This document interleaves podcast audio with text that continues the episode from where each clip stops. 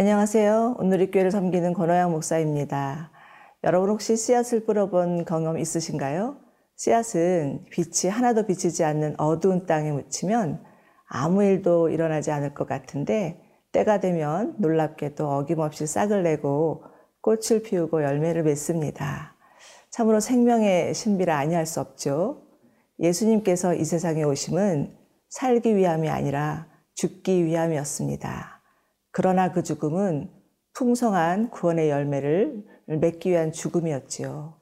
예수님이 가신 십자가의 길은 죽음으로 영광을 얻는 놀라운 역사를 보여주고 있습니다. 오늘 말씀 요한복음 12장 23절에서 33절까지 함께 묵상하시겠습니다. 요한복음 12장 23절에서 33절 말씀입니다. 예수께서 대답하여 이르시되 인자가 영광을 얻을 때가 왔도다. 내가 진실로 진실로 너희에게 이르노니 한 알의 밀이 땅에 떨어져 죽지 아니하면 한 알 그대로 있고 죽으면 많은 열매를 맺느니라. 자기의 생명을 사랑하는 자는 잃어버릴 것이요 이 세상에서 자기의 생명을 미워하는 자는 영생하도록 보존하리라. 사람이 나를 섬기려면 나를 따르라.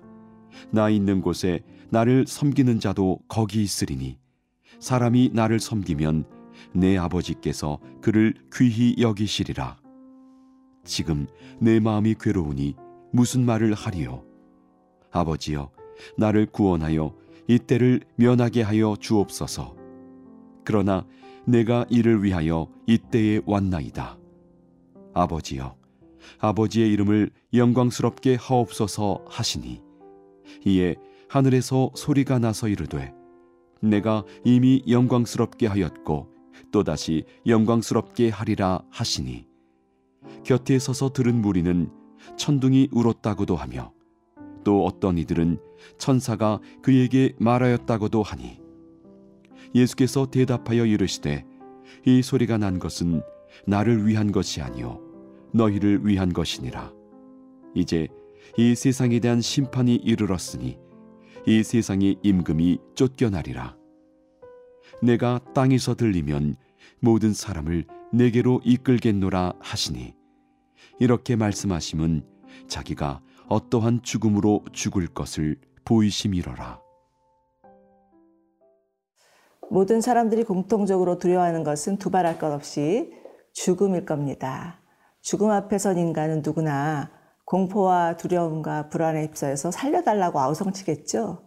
그러나 마지막 유월절을 보내기 위해서 예루살렘으로 올라오신 예수님은 호산나를 외치는 군중들의 환호소리와 예수님을 죽이려는 대제사장들과 율법학자들의 음모 사이에서도 전혀 요동치 아니하시고 인자가 영광을 얻을 때가 왔다 말씀하십니다. 예수님은 공생의 내내 때에 대한 말씀을 많이 하셨죠. 가나의 혼인잔치에서는 아직 내 때가 이르지 않았다라고 하셨고 또 제자들에게는 아직은 때가 아니라라는 말씀도 누차 하셨습니다. 그런데 이제 드디어 때가 온 것이죠. 그러나 예수님에게 있어서 그때는 순환과 고뇌의 시간이었습니다. 예수님은 자신의 죽음을 한 알의 밀알에 비유하시는데요. 24절입니다. 내가 진실로 진실로 너희에게 이르노니 한 알의 밀알이 땅에 떨어져 죽지 아니하면 한 알 그대로 있고 죽으면 많은 열매를 맺느니라. 여러분, 한 알의 밀알이 가장 영광스러울 때가 언제일까요? 싹을 틔우고 자라서 많은 열매를 맺을 때일 것입니다. 이처럼 예수님이 가장 영광 받으실 때는 당신의 죽음으로 인해서 많은 사람들이 구원을 얻게 될 때였습니다. 하나님의 아들이신 예수님이 이 세상에 인자로 오신 것은 바로 이 때문이었죠. 참으로 24절의 말씀이야말로 예수님의 희생적인 사랑이 무엇인지를 명확하게 알려주는 구절이라고 생각됩니다. 자, 여러분, 이제 바야흐로 꽃이 피고 싹이 나는 봄이 성큼 다가왔습니다. 저도 요즘 오고 가는 출퇴근 길에 개나리가 만발한 것을 보면서 즐기고 있는데요. 지금 우리가 보내고 있는 사순절은 히라버로는 렌트, 봄이라는 뜻입니다. 예수님의 십자가 죽음을 통해 인생의 봄이 왔음을 알려주는 것 아닐까요? 긴 겨울이 지나면 반드시 봄이 오듯이 죽음 뒤에는 새 생명이 잉태된다는 사실을 믿는 희망의 사순절 되기를 바랍니다. 예수님은 자신의 죽음이 어떠한 의미인지를 알려주신 후에 제자들에게도 어떻게 살아야 될지에 대해서 말씀하시는데 25절에서 26절 보시겠습니다. 자기의 생명을 사랑하는 자는 잃어버릴 것이요 이 세상에서 자기의 생명을 미워하는 자는 영생하도록 보전하리라. 사람이 나를 섬기려면 나를 따르라. 나 있는 곳에 나를 섬기는 자도 거기 있으리니 사람이 나를 섬기면 내 아버지께서 그를 귀히 여기시리라. 예수님은 세상에는 두 부류의 사람이 있다고 말씀하고 있습니다. 자기 생명을 사랑하는 자와 자기 생명을 미워하는 자. 자신의 생명을 사랑하는 사람이란 자신의 육신의 욕구대로 살아가는 사람이겠죠. 자신의 생명을 미워하는 자는 자기를 부인하고 세상에서 마땅히 누릴 수 있는 권리를 포기하고 하나님과 하나님 나라를 사모하는 자일 겁니다. 그런데 많은 사람들이 세상에서 누릴 수 있는 권리도 포기하지 못하면서 영생도 누리고 싶은 두 마음을 대부분 가지고 있죠. 이도저도 아닌 회색지대에 머무르고 싶은 사람들입니다. 그러나 예수님은 단호하게 말씀하시는데요. 사람이 나를 섬기려면 나를 따르라. 여러분, 예수를 믿는다는 것은 예수님처럼 사는 것입니다. 예수님처럼 하늘의 미랄이 되고 예수님처럼 십자가의 길을 택하는 것이죠. 자, 그렇다면 한번 우리 생각해 볼까요? 하나님께서 가서 하늘의 미랄이 되라고 말씀하신 곳은 어디인가요? 세상 사람들이 가는 넓고 편한 길이 아닌 예수님이 가라고 하시는 좁고 협착한 길은 어디일까요? 하늘의 미랄이 되고 좁고 협착한 길을 가는 것은 결코 쉬운 일이 아니겠지만 장차 하나님 앞에 섰을 때 하나님께서 우리에게 생명의 면류관을 씌워주시면서 존귀히 여겨주실 것을 믿으시기 바랍니다.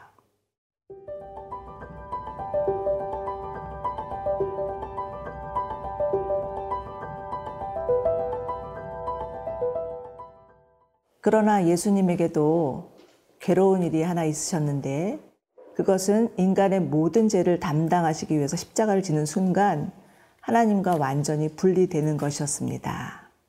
예수님은 늘상 나와 하나님은 하나다. 내 안에 하나님이 계시고 내가 하나님 안에 있다 라고 말씀하실 만큼 하나님과 사랑 안에서 연합된 존재이셨습니다. 그러기에 인간의 죄로 인해서 하나님과 단절된다는 것은 정말 힘든 일이었죠. 그렇지만 그럼에도 불구하고 예수님은 27절과 28절을 보시면 그러나 내가 이를 위하여서 이때에 왔나이다. 아버지여, 아버지의 이름을 영광스럽게 하옵소서 라고 간절히 기도하시죠. 사랑하는 하나님 아버지와의 분리를 결단하시면서까지 감당하신 예수님의 희생적인 사랑입니다. 이때 하늘에서는 울려 퍼지는 소리가 있었는데 내가 이미 영광스럽게 하였고 또다시 영광스럽게 하리라. 아들을 향한 하나님 아버지의 감격스러운 음성이죠. 여러분, 우리에게 주어진 구원은 우리를 사랑하신 하나님 아버지와 예수님의 합작품입니다. 예수님은 30절에서 이 소리가 난 것은 나를 위한 것이 아니요 너희를 위한 것이니라 라고 말씀하십니다. 여러분, 하나님 아버지와 예수 그리스도의 사랑이 이 하나님과 예수님의 대화 가운데 느껴지십니까? 우리를 위해서 자신의 사랑하는 아들을 내어주시고 우리를 위해서 십자가 지신 예수 그리스도의 사랑이 얼마나 가치 있고 존귀한 사랑인지가 깨달아지십니까? 그 최고의 사랑 앞에 우리 또한 사랑으로 반응하는 자들이 되시기를 바랍니다. 자, 이제 예수님은 31절에서 이제 이 세상에 대한 심판이 이르렀으니 이 세상의 임금이 쫓겨나리라. 말씀하시는데요. 이 세상 임금이란 공중권세 잡은 자 사단을 말하죠. 하나님을 반역하고 인간을 꾀어서 자기 나라를 이루려고 했던 사단입니다. 예수님의 십자가 사건은 우리의 영혼을 구원할 뿐만 아니라 이 세상 임금인 사단을 멸망시키는 일이었습니다. 예수님께서 죄의 삭신 사망 권세를 이기시고 다시 사심으로 사단은 그 영향력을 완전히 잃어버리게 된 것이죠. 그러나 예수님은 아직도 사단에게 결박당한 채 마치 인질처럼 붙잡혀 있는 영혼들을 구하기 위해서 오늘도 일하고 계십니다. 아주 오래된 영화이지만 쉰들러 리스트라는 영화를 보신 분들이 계신가요? 홀로코스트로 학살당하는 유대인들을 보고 큰 충격을 받은 어느 한 폴란드 사업가 쉰들러가 유태인을 구출할 계획을 세우고 자신의 가산을 다 털어서 독일군에게 뇌물을 주면서 유대인을 구출한다는 실화를 바탕으로 한 영화이죠. 후일 그에 의해 구출당한 유대인들이 감사의 마음으로 그에게 금반지를 선물하는데 그 금반지를 받은 쉰들러는 이 반지 하나였다면 한 명이라도 더 살릴 수 있었을 텐데 라고 오열하는 모습으로 영화는 끝이 납니다. 여러분, 예수님의 죽음은 하나님으로부터 인정을 받거나 영광을 받기 위함이 아니었습니다. 예수님의 관심은 오로지 아무도 멸망하지 않고 다 구원받기를 원하는 것이었죠. 32절 보실까요? 내가 땅에서 들리면 모든 사람을 내게로 이끌겠노라. 오늘도 죄로 인해서 죽을 수밖에 없는 자들을 위해서 이 땅에 오시고 십자가의 처참한 죽음을 감당하시고 마침내 부활하셔서 우리를 구원의 길로 인도하신 예수님께 감사와 찬양의 박수를 드리는 하루 되기를 원합니다.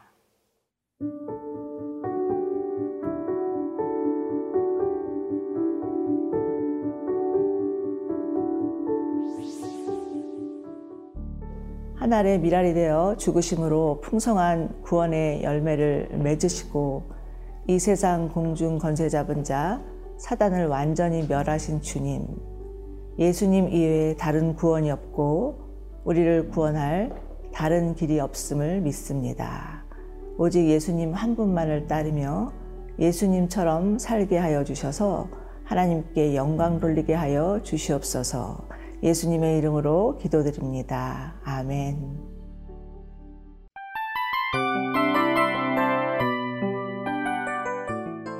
이 프로그램은 청취자 여러분의 소중한 후원으로 제작됩니다.